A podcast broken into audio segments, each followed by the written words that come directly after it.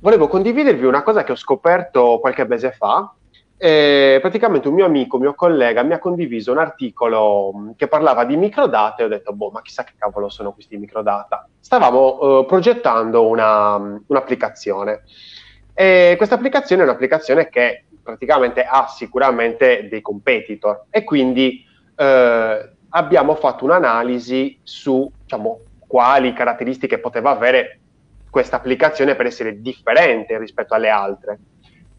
E questo mio collega mi condivide questo articolo, ovvero come partire dai microdati per creare un prodotto, un servizio, diciamo, killer, chiamiamolo così. Questo articolo era scritto da Mike Rubini, ecco, e questo articolo è fenomenale. Quindi partendo dai microdata, chiamati anche small data, insomma quello che è, insomma sono dei dati, delle piccole molliche di pane lasciate così dagli utenti, andare a costruire l'esperienza per un prodotto, diciamo, unico, chiamiamolo così, o che comunque parte dagli svantaggi dei nostri competitor. Assolutamente. Intanto benvenuto Mike, è piacere. Grazie, benvenuti a voi, grazie per aver pensato a me, per ospitarmi. Premetto che io e Lorenzo non ci conosciamo, quindi ci conosciamo zero proprio in questa intervista. Sì, se vuoi dico due parole su di me, ma penso, non so quanti mi conoscono. Io ho capito che sei un ottimo sassofonista, ho capito. Quello per primo. Bellissimo, cioè proprio mi sono ascoltato proprio ore di Mike che suonava. E non so se sei un marketer, penso di sì, perché nel senso, ma forse un growth hacker più che un marketer. Ma allora, sì, come hai detto tu, io vengo, in realtà i miei studi sono stati musicali, quindi ho diversi diplomi in conservatorio, poi diciamo la mia passione è soprattutto per il jazz, infatti ho anche studiato brevemente in America. Proprio in America poi mi sono reso conto che, diciamo, c'erano grandissimi musicisti che suonavano per una pizza, letteralmente, e quindi devo fare qualcosa. E quindi prima, in realtà, mi sono inventato due agenzie di marketing di nicchia, all'epoca era tipo il 2011, dove prima facevo io tutta la delivery e quindi facevo tutto il lavoro, poi io ho incominciato a fare outsourcing nei paesi, diciamo, Next 11, quindi Filippine, eccetera. Però poi ho fatto lo shift, diciamo, dal modello agenzia, diciamo, a quello sulle SaaS, diciamo, dopo varie peripezie anche in questo contesto. Attualmente quello che faccio è, io mi occupo di progettare, costruire, portare sul mercato, supportare, praticamente faccio tutto io. Sei un one man band praticamente. Esattamente, di più SaaS, di una soluzione software per cui gli utenti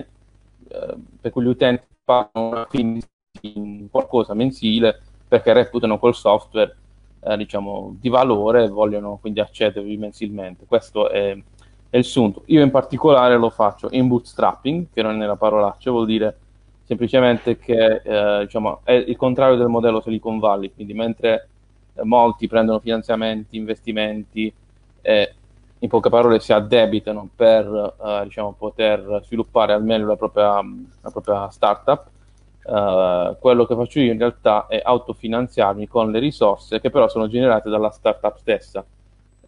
Quindi non ci metto soldi miei, non ci metto soldi di altri, ma andiamo avanti con le risorse generate dalla soluzione stessa. Poi in particolare io lo faccio senza team e senza alcuna laurea in informatica. In niente praticamente. Sì, sono laureato in musica, ma non c'entra con quello che faccio. Sì. Ma senti, ma se ci iniziassimo a bere sta birra, che dici? Bene, perché mi sta un po' parlando, mi sta... Vai. L'hai anche già aperta. Io l'ho aperta, sì, perché non sono pratico di queste cose, devo dire la verità. Oggi mi hai fatta tu andare a comprare una birra perché io non bevo di solito. Cioè, io sto iniziando a far bere persone che non bevono, ragazzi, quindi esatto. Cioè, mi devo iniziare a preoccupare. Questo mi preoccupa parecchio. Comunque la salute. Che birra è? È una Corona.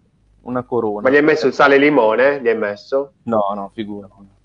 Io la corona riesco a berla solo col sale e limone. Ma è uguale. Guardi, io ho questa qui, una cru cru del birrificio San Gimignano, che non mi sta sponsorizzando, quindi però vabbè, io l'ho bevuta, è una birra con curcuma e arancia. Figo. Hai visto? Così... per farti pensare che ti fa bene, in realtà... Invece in realtà mi sbronza. No, vabbè, mi sbronza, mio Dio. È vero che sono a stomaco vuoto. Vabbè, 5 gradi, dai, va bene. Oh, salute Mike, saluti a voi, saluti a tutti. Salute. Oh, è super buona. Se la becchi te la consiglio, eh. Proverò per qualche altra intervista dove mi faranno bere. Capito. Comunque, allora, sì, dimmi tutto. No, lo dicevi, ti ho interrotto con questa cosa della birra, ma perché c'avevo sete, semplicemente.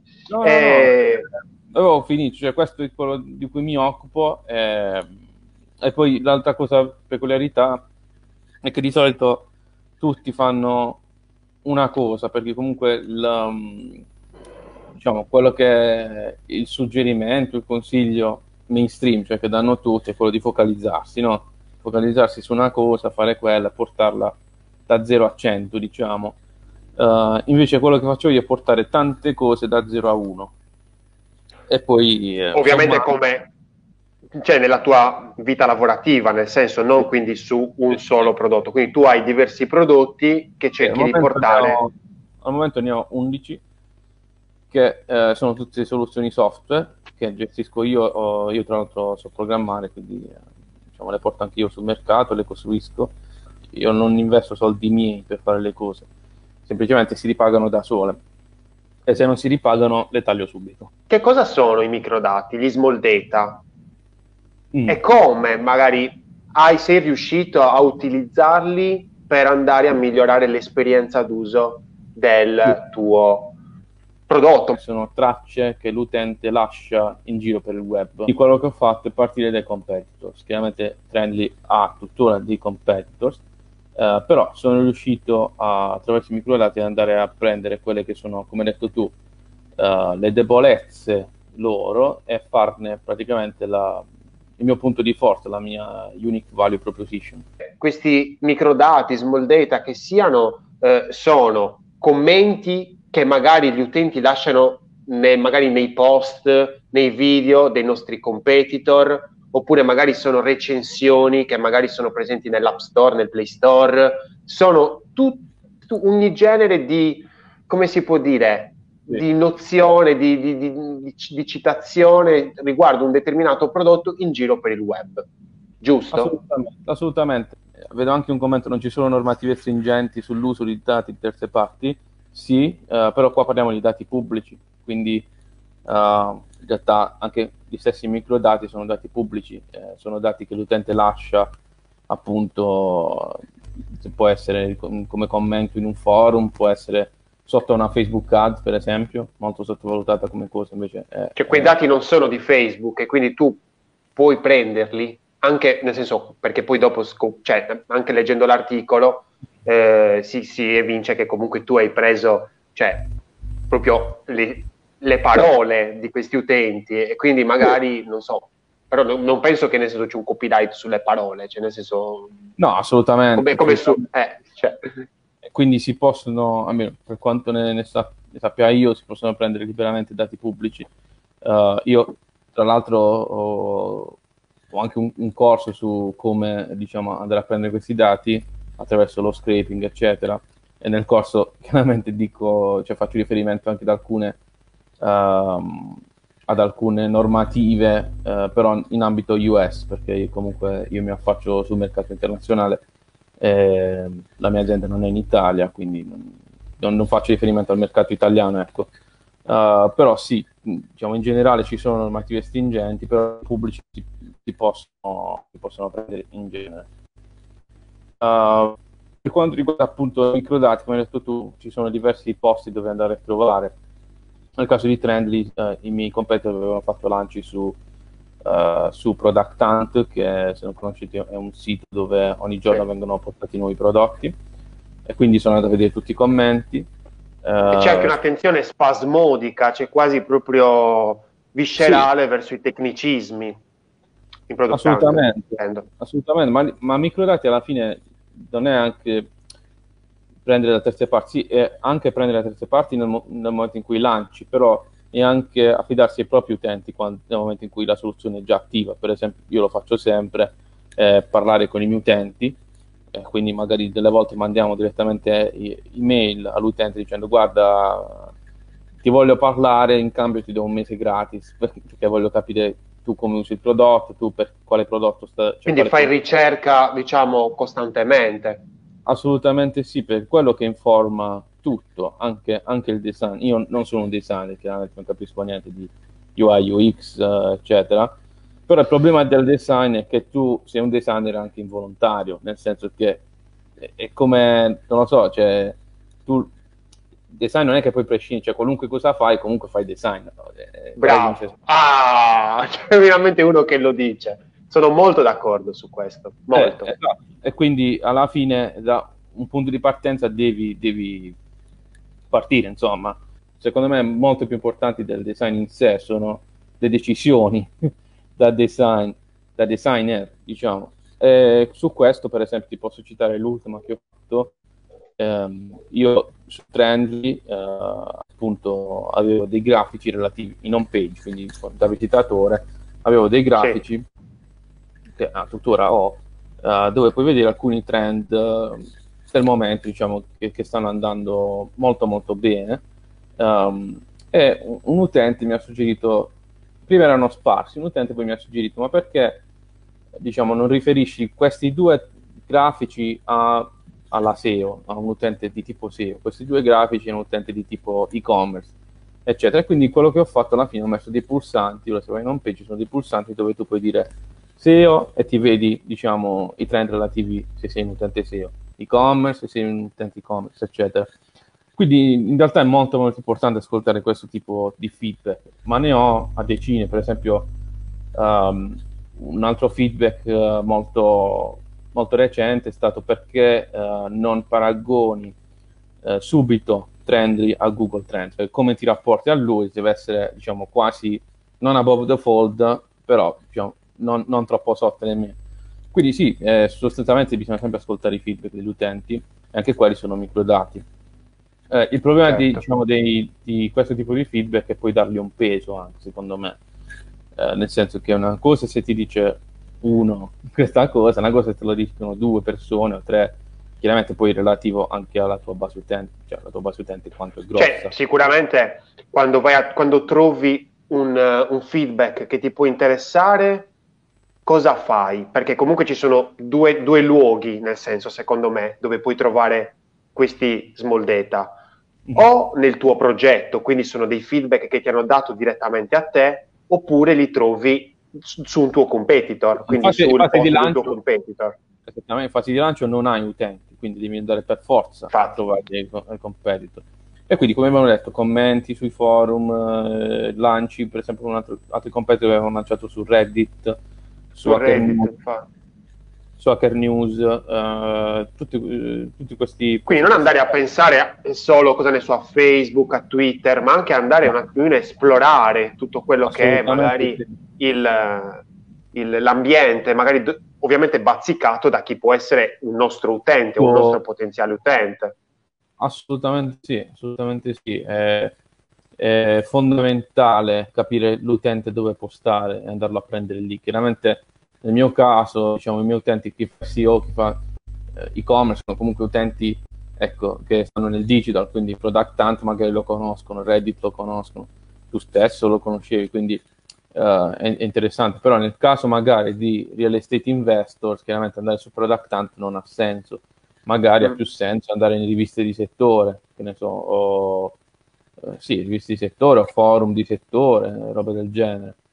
Quindi sicuramente fare una ricerca esplorativa per cercare di capire quali sono gli ambienti dove i nostri competitor operano di più, perché magari, cosa ne so, magari noi ci focalizziamo o ci fossilizziamo magari nel web, ma magari nel web c'è poco, magari nel senso intendo magari su Google o magari su, che ne so, Play Store, magari invece su altri ambienti, su altri social che magari sono meno conosciuti, sì, magari troviamo molto di più. Assolutamente. Un'altra cosa da sottovalutata sono per esempio le interviste come questa, fatte online o anche nei podcast, che sono appunto spesso e volentieri risorse, diciamo, proprio ti permette di entrare nella mente di una persona, quindi sono molto interessanti, anche tipo articoli di Medium, o inserzioni anche.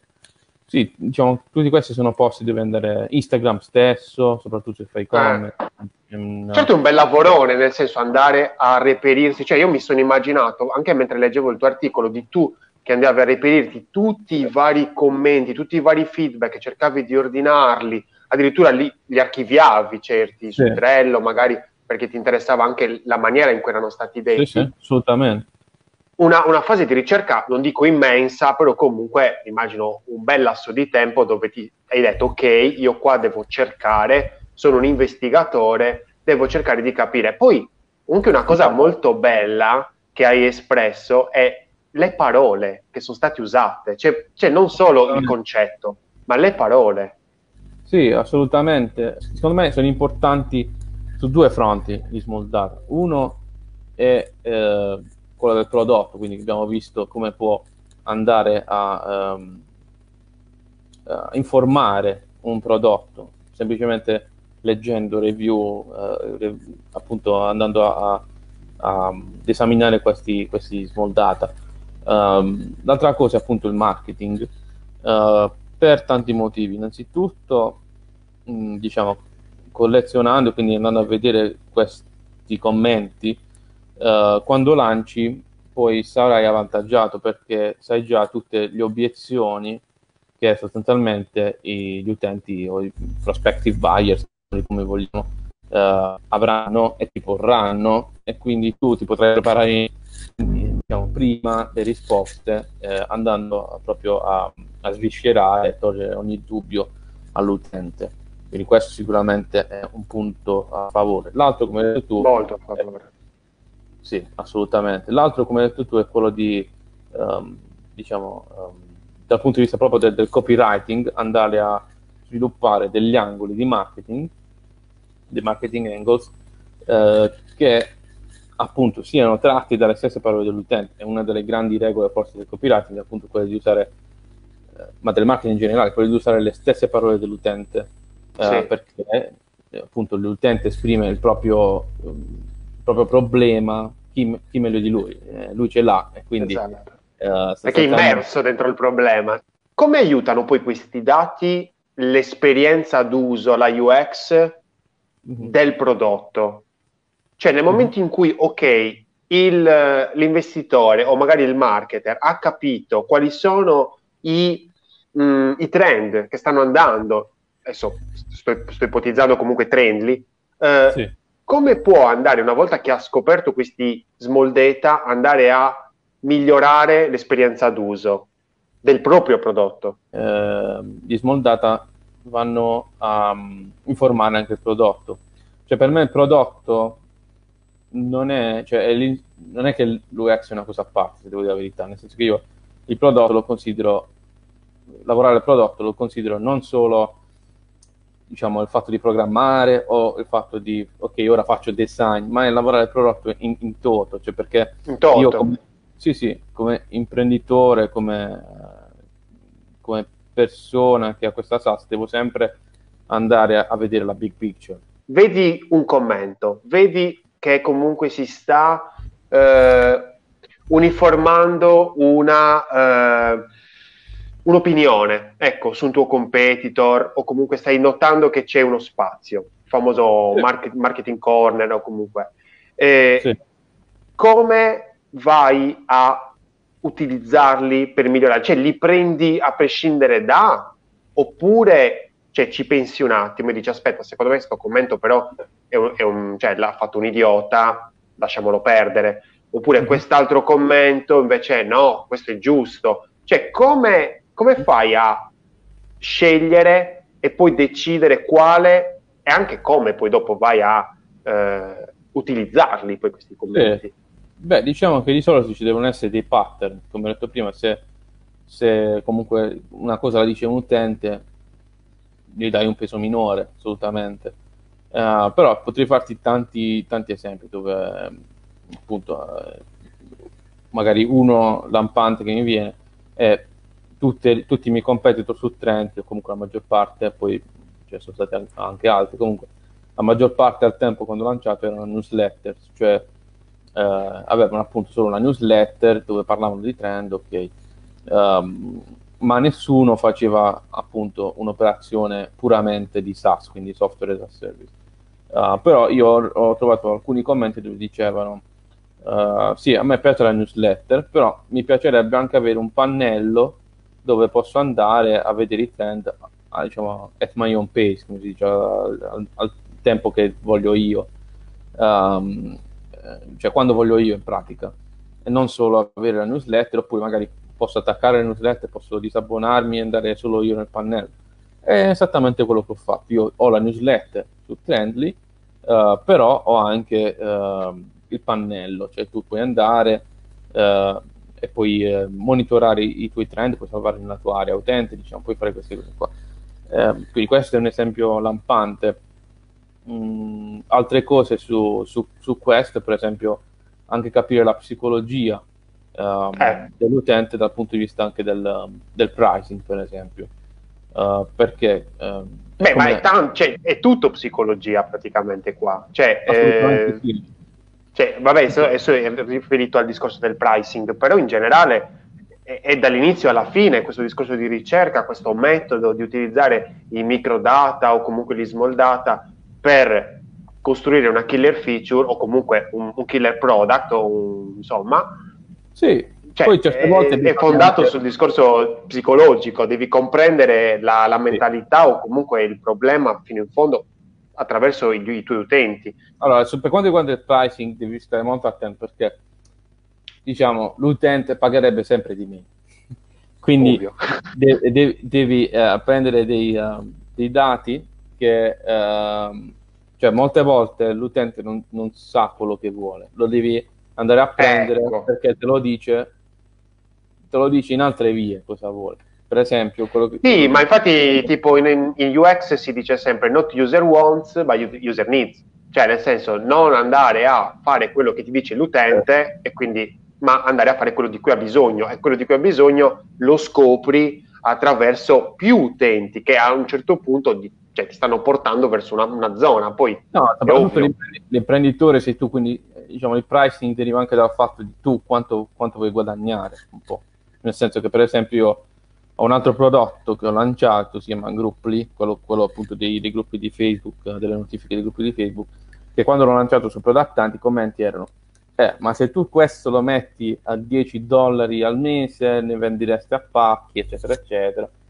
E devo dire, io per esempio nella prima fase ho anche ascoltato e ho fatto un modello di pricing che era per notifica, cioè la prima era mensile a $10, e ho visto che non mi funzionava per me, non per l'utente funziona sempre, per te okay. Poi ho fatto lo switch al modello per notifica, quindi pagavano tipo centesimi ogni notifica ricevuta, e ho visto che però mi andava molto a condizionare sulle notifiche, cioè nel senso perché poi magari anche dei falsi positivi non mi piaceva come modello. Alla fine io ho detto ok, però analizziamo il mercato, analizziamo quello che voglio guadagnare io, alla fine ora lo vendiamo a $25 al mese per gruppo monitorato, con un minimo di spesa di $500 al mese, quindi almeno 20 gruppi monitorati, e ora funziona perché chiaramente non puoi prendere tutti, in questo caso per come è il prodotto vanno presi solo le persone che possono pagare, e quindi diventano un mercato anche molto, diciamo, molto più, diciamo, upmarket, quindi o enterprise o comunque persone, aziende più larghe, più grosse. Questa è un'altra quindi cosa.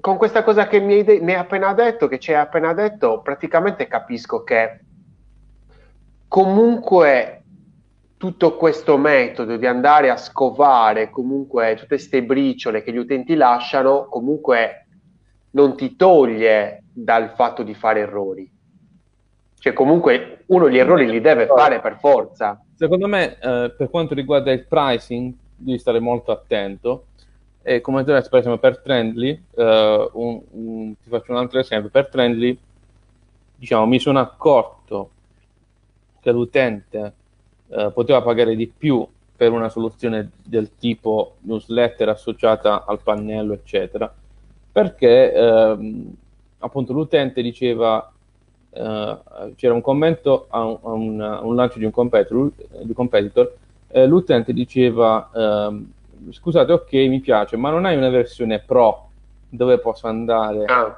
col pannello eccetera, che poi è un po' il commento che ho messo anche al tuo post su LinkedIn.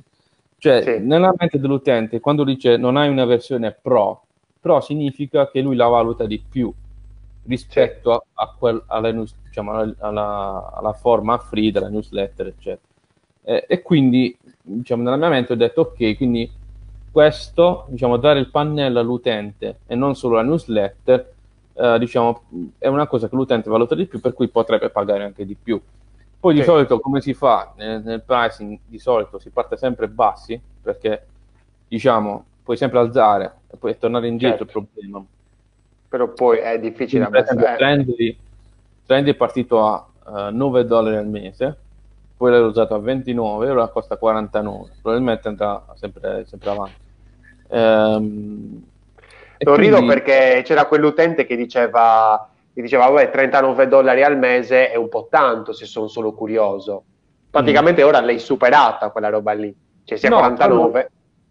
Quello, diciamo, in genere come funziona sulle SaaS è che tu, poi dipende, non voglio fare tutto l'abbiamo fatto, però diciamo di solito su SaaS che comunque hanno un costo da $0 a $50 funziona così: tu di solito hai un piano free all'inizio e un piano a pagamento.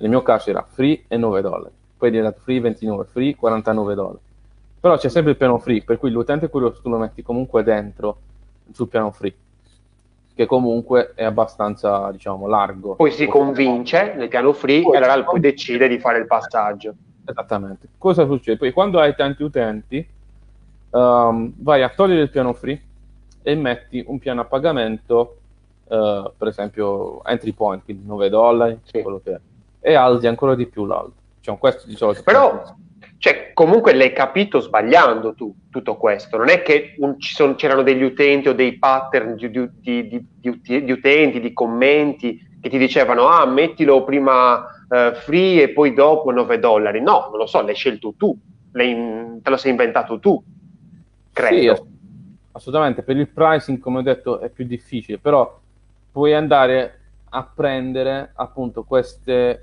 parole non dette, tipo il piano pro, quella è una keyword che devi subito metterti in una testa. Ma quello era stato l'unico utente che aveva utilizzato una parola del genere? O ce ne sono stati altri che hanno utilizzato la parola pro? No, pro forse quello era l'unico, però c'erano altri utenti che comunque andavano in quella direzione, di dire, per esempio alcuni chiedevano più feature relativo per esempio al forecasting, piuttosto che alcune chiedevano altre countries, quindi non solo avere i trend su Stati Uniti ma anche su altri paesi, quindi diciamo ce ne sono diversi che mi hanno dato quell'idea lì. Poi diciamo nel mio caso io declino i prodotti appunto secondo di quello che voglio guadagnare, che detto così sembra una cosa, però diciamo che ho anche posizioni prodotti anche a seconda diciamo dell'offerta che ho in quel momento. Per esempio io ora ho prodotti che sono totalmente free, che mi fungono appunto da lead generation, poi ho prodotti di medio, diciamo non tantissimo high price, che comunque sono validi, e poi prodotti high price come può essere Grouply, dove comunque appunto i contratti vanno da $500 al mese in su.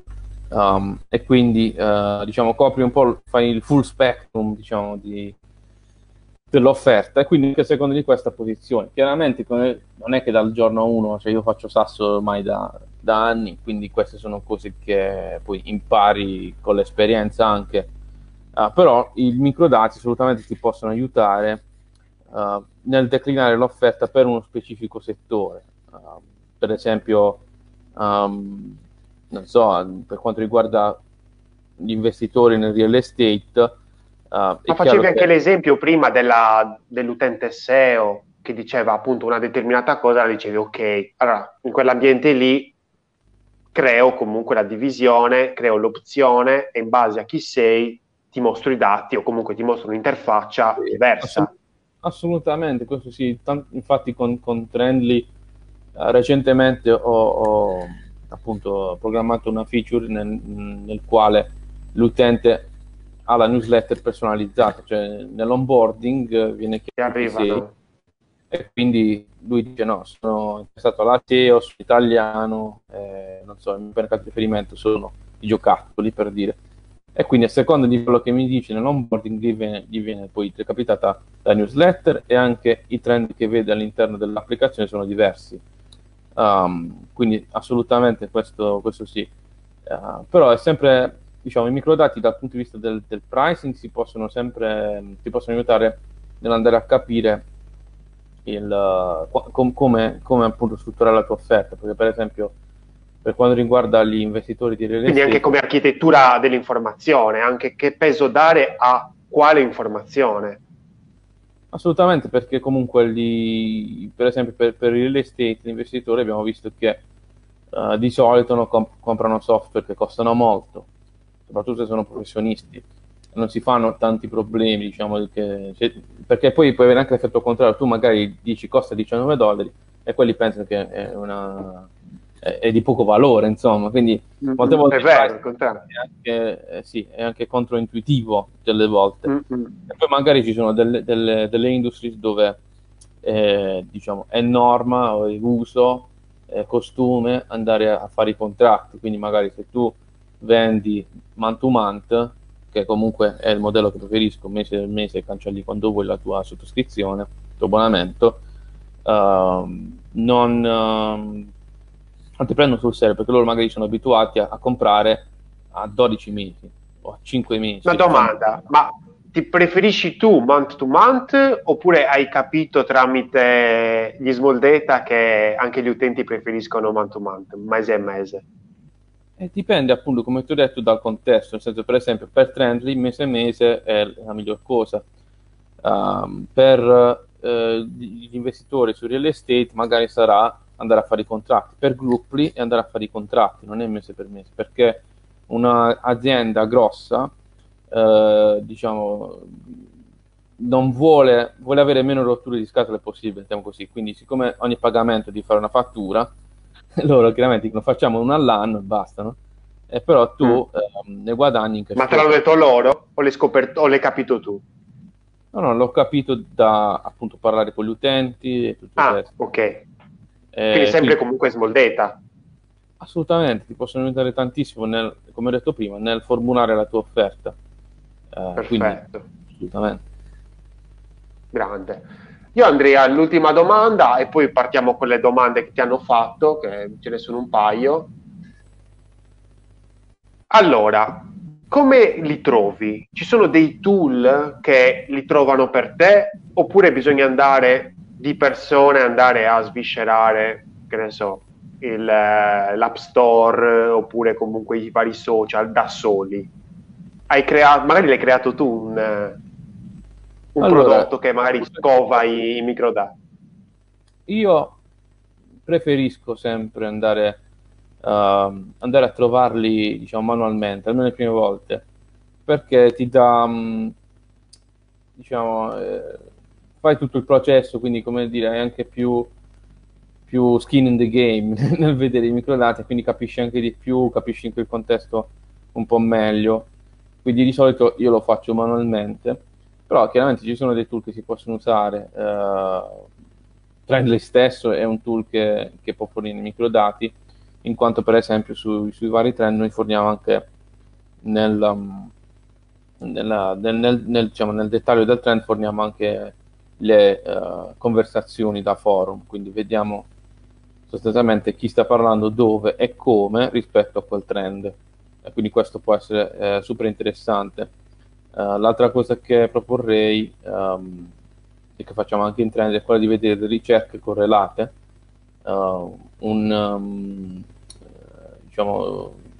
io uso Google, semplicemente c'è su Google, se tu digiti, che ne so, cane, per dire, e poi ci metti l'asterisco, quindi fai spazio asterisco, lui ti proporrà, diciamo, tutti quelli che sono i completamenti, gli autocompletamenti della parola, quindi magari ti dice cane, non so. Quindi andare su ad agire in quelle parole lì, o comunque in quelle no, ti dà query. Sì, le query ti danno l'intenzione dell'utente, cioè è una, diciamo, l'utente che vuole diciamo andare a risolvere quel problema lì. Un'altra cosa è che tu mettendone due parole puoi cercare di collegarle mettendo l'asterisco appunto tra di loro, quindi metti cane, asterisco gatto, diciamo Google cerca anche di collegarle, oppure puoi mettere anche l'asterisco prima della parola per fare appunto il contrario dei prefissi, sostanzialmente delle pre-query alla tua query, che sarebbe nel nostro caso cane. Quindi quella è una cosa che è interessante. C'è anche quel tool di cui ovviamente non ricordo il nome, che ti fa tutto il ti declina tutto in base alle varie intenzioni, quindi il perché, il come, il cosa, ora mi sfugge il nome, però diciamo ce ne sono tanti di tool, anche lo stesso Hashtagify per quanto riguarda andare a vedere gli hashtag di Instagram che possono essere correlati alla cosa su cui stai andando a vedere. Massimo Giacchino per esempio su Instagram dice sempre di andare a vedere soprattutto per quanto riguarda i brand, andare a vedere diciamo il tab del tag, quindi quelle dove vengono taggate gli utenti, diciamo, il profilo in questione, per scovare poi andare a vedere chi è quella persona che ha taggato il profilo e così fare un po' andare a vedere i pattern. Certo. Quindi per esempio lui fa l'esempio sempre della GoPro, che andando a vedere chi tagga GoPro come brand comunque si va a vedere che sono tutti surfers, che sono tutti cacciatori magari, quindi tutti quelli che fanno appunto sport, attività all'aperto comunque, attività all'aperto, eccetera. E quindi può essere molto interessante fare questa cosa qui.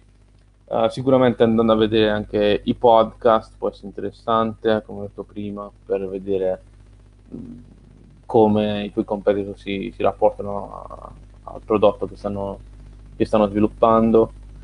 Insomma, tu poi alla fine, sì, comunque Answer the Public, vedo nei commenti che hanno scritto esattamente quello. Ma anche, nel senso, anche Hotjar, per dire, no? Che l'hai menzionato anche nel tuo articolo, cioè ci sono dei dati che magari possiamo reperire da soli, ovviamente, o altri dati che comunque possiamo ritrovare anche attraverso diversi tool, per esempio Hotjar, che è un tool che uno si installa, poi dopo un po' di tempo, dopo che ha visto che comunque sono state qualche navigazione di qualche utente, può comunque tranquillamente mostrarti le mappe di calore, quindi i punti dove si è spostato più il mouse, oppure anche le registrazioni delle sessioni anonime degli utenti.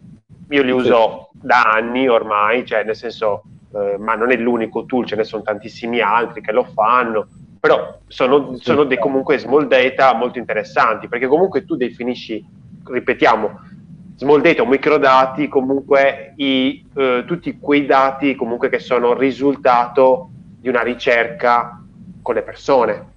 Sì, assolutamente sì. Diciamo, quindi sondaggi, tutte queste cose. Sì, ma io stesso all'inizio, prima di sviluppare comunque un software, comunque facevo dei survey, appunto dei sondaggi,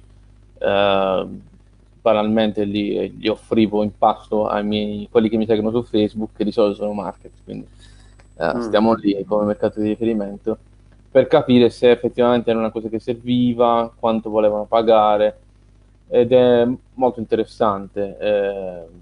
Negli anni ci sono state anche persone che magari prima di sviluppare un software hanno proprio chiamato proprio fisicamente col telefono le persone per capire quali potessero essere i loro problemi ed eventualmente sviluppare software che vadano a colmare, diciamo, quel bisogno.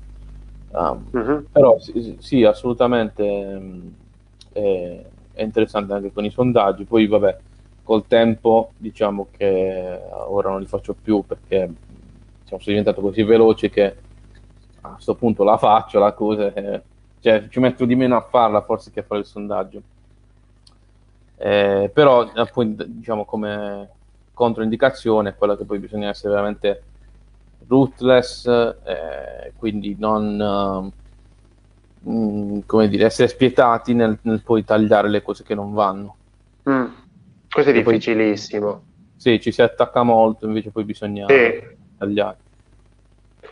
Ti faccio una domanda che mi ha fatto proprio chi mi ha condiviso il tuo articolo, sì, ovvero Leopoldo Montini, e lui ti fa una domanda: come definisci un competitor ai fini dell'analisi?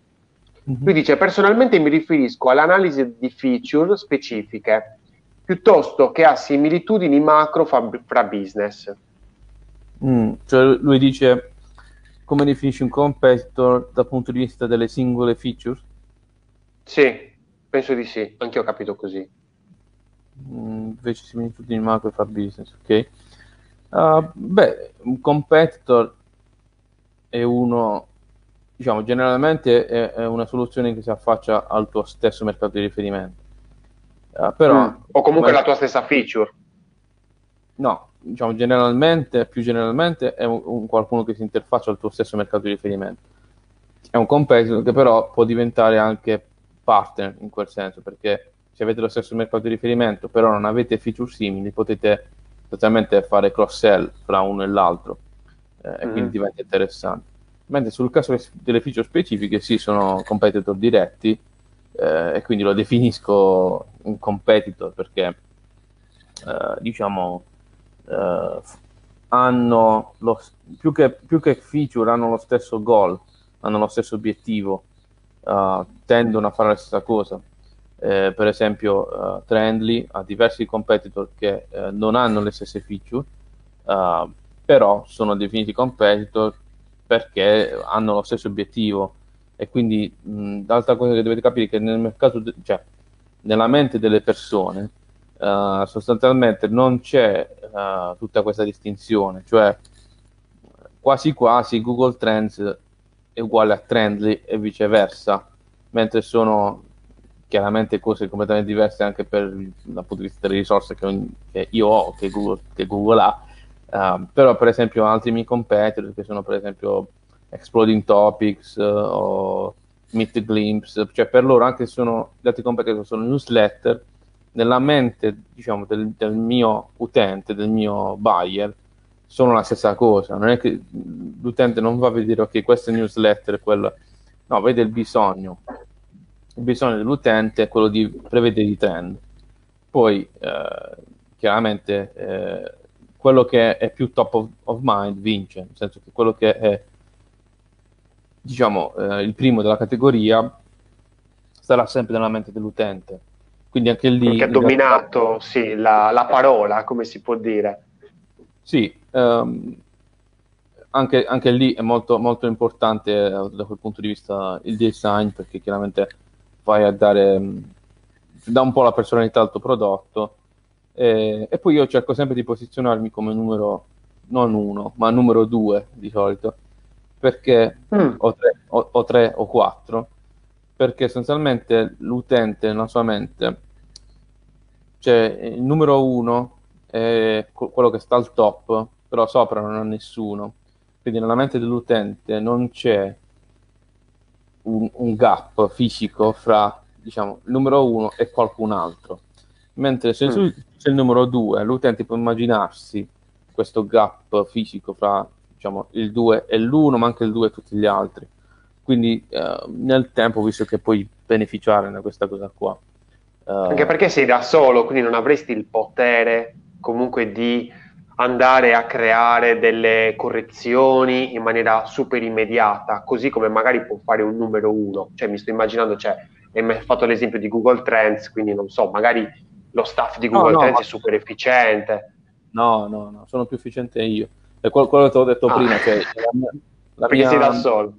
Sì, la mia forza è quella di essere da solo. Se dovessi avere anche un team di tre sviluppatori sarei il 50 volte meno efficiente di come sono ora, quindi quello assolutamente no. Però una cosa a cui punto molto io è quello di far vedere all'utente, cioè quello che dico sempre è: sviluppare i software è un po' come fare magia, nel senso che comunque andare da una cosa che prima non c'era a una cosa che ora c'è, quindi solitamente l'utente vede, cioè, questa sorta di magia funziona, non si sa come, prevedi i trend, no? C'è questa cosa che l'utente non è che capisce molto cosa c'è dietro, quindi in realtà io sono amo proporre il build in the public, quindi lo sviluppare però pubblicamente. Quindi quello che faccio io, sia su Facebook che su tutti i canali social, è sviluppare le feature proprio pubblicamente, per far vedere tutto il sudore, le lacrime che ci sono dietro. È bello perché comunque, cioè, se condividi comunque ciò che ti ha comunque preso del tempo, che comunque ti ha fatto sudare, ti avvicina molto di più comunque anche al tuo target e alle persone che comunque utilizzano il tuo prodotto. È un qualcosa di estremamente bello. Sì, assolutamente. Poi abbiamo io anche le mie finanze. Che umanizza il brand, praticamente. Dice, ok, il brand non è un insieme di persone, di entità, di chissà chi cavolo sta facendo che cosa, ma sono io che ti sto dicendo, guarda, ho preso in considerazione questa e quest'altra cosa che mi è stata detta e l'hanno fatta. Sì, assolutamente. Per esempio su Trendly non c'è il pulsante contatta, non so, come se fosse una cosa, cioè contatta il CEO, che sei io. Quindi, per dire, no? Banalmente c'è una cosa molto... Beh, bello contatta al CEO. Sì, sì. E poi io, per esempio, tutto anche le mie finanze sono assolutamente pubbliche, cioè tutti possono vedere quanto faccio, su cosa lavoro addirittura. Attualmente, recentemente ho fatto un bot dove praticamente io ogni cosa che faccio digito, che poi è un bot di Telegram, però vabbè, con altre diavolerie su desktop, digito done è quello che ho fatto e poi viene mandato alla mia piattaforma, quindi ognuno può vedersi ogni giorno su cosa lavoro. E perché lo faccio? Non solo per una questione di marketing, che chiaramente banalmente c'è, ma anche per, appunto, per far vedere il sudore, perché alla fine io penso che tutte le aziende attualmente siano una scatola di vetro dove tu puoi vedere dentro. Poi il problema qual è? Che se tu sei una grossa azienda, sicuramente ha senso essere una scatola di vetro, fare le cose in pubblico, perché puoi chiaramente andare a comandare la conversazione, farla andare dove vuoi tu, invece che, per esempio, un esempio potrebbe essere come tratto i miei dipendenti, se sei un'azienda grossa. Beh, se tu non fai quell'azione di pubblicare appunto in pubblico come tratti i dipendenti, lo fa qualcun altro. Nel caso specifico può essere Glassdoor, quindi tutti possono andare su Glassdoor e ci sono anonimamente le persone che scrivono: questa azienda fa schifo, non mi trattano male, eccetera.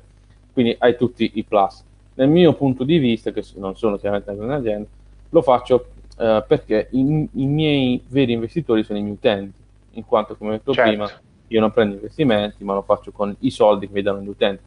È un circolo virtuoso. Sì. Dove appunto i soldi che tengono gli utenti non solo mantengono me, ma contribuiscono anche a sviluppare il prodotto meglio, perché io ci lavoro di più. Cioè è quasi come se non stessero soltanto pagando il servizio, no, ma stessero sostenendo il servizio. Assolutamente sì, e questa è la grande differenza. È una cosa molto bella, cioè nel senso è quasi come se, cioè come un content creator sei alla fine, no? Cioè tu stai creando un qualcosa di utile, sì, e praticamente gli utenti ti stanno sostenendo affinché questa cosa di utile rimanga, praticamente. Sì, sì, cioè alcuni utenti si comprano le cose solo perché sono mie, che è interessante come approccio. Figurati, cavolo. Questa è una roba super interessante, quindi sei riuscito a creare anche quasi non dico uno status, però comunque degli early adopter praticamente, che ti seguono e si fidano ciecamente di te, praticamente dei fan quasi.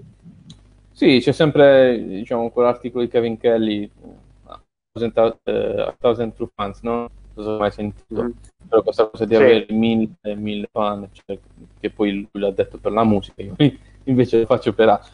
Però sì, è un po' quel concetto lì, poi ogni cosa che fai contribuisce anche al tuo personal brand alla fine, quindi assolutamente interessante.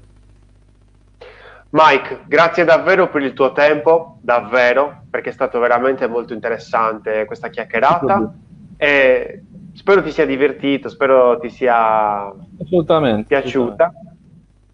Grazie davvero. Allora, io condivido anche la puntata della prossima settimana, praticamente mercoledì 27 andiamo ad analizzare il sito di Nen, perché era il secondo nel sondaggio e quindi ho deciso di andare ad analizzarlo, secondo me è stra interessante. Te Mike l'hai mai visto il sito di Nen? No, mi manca.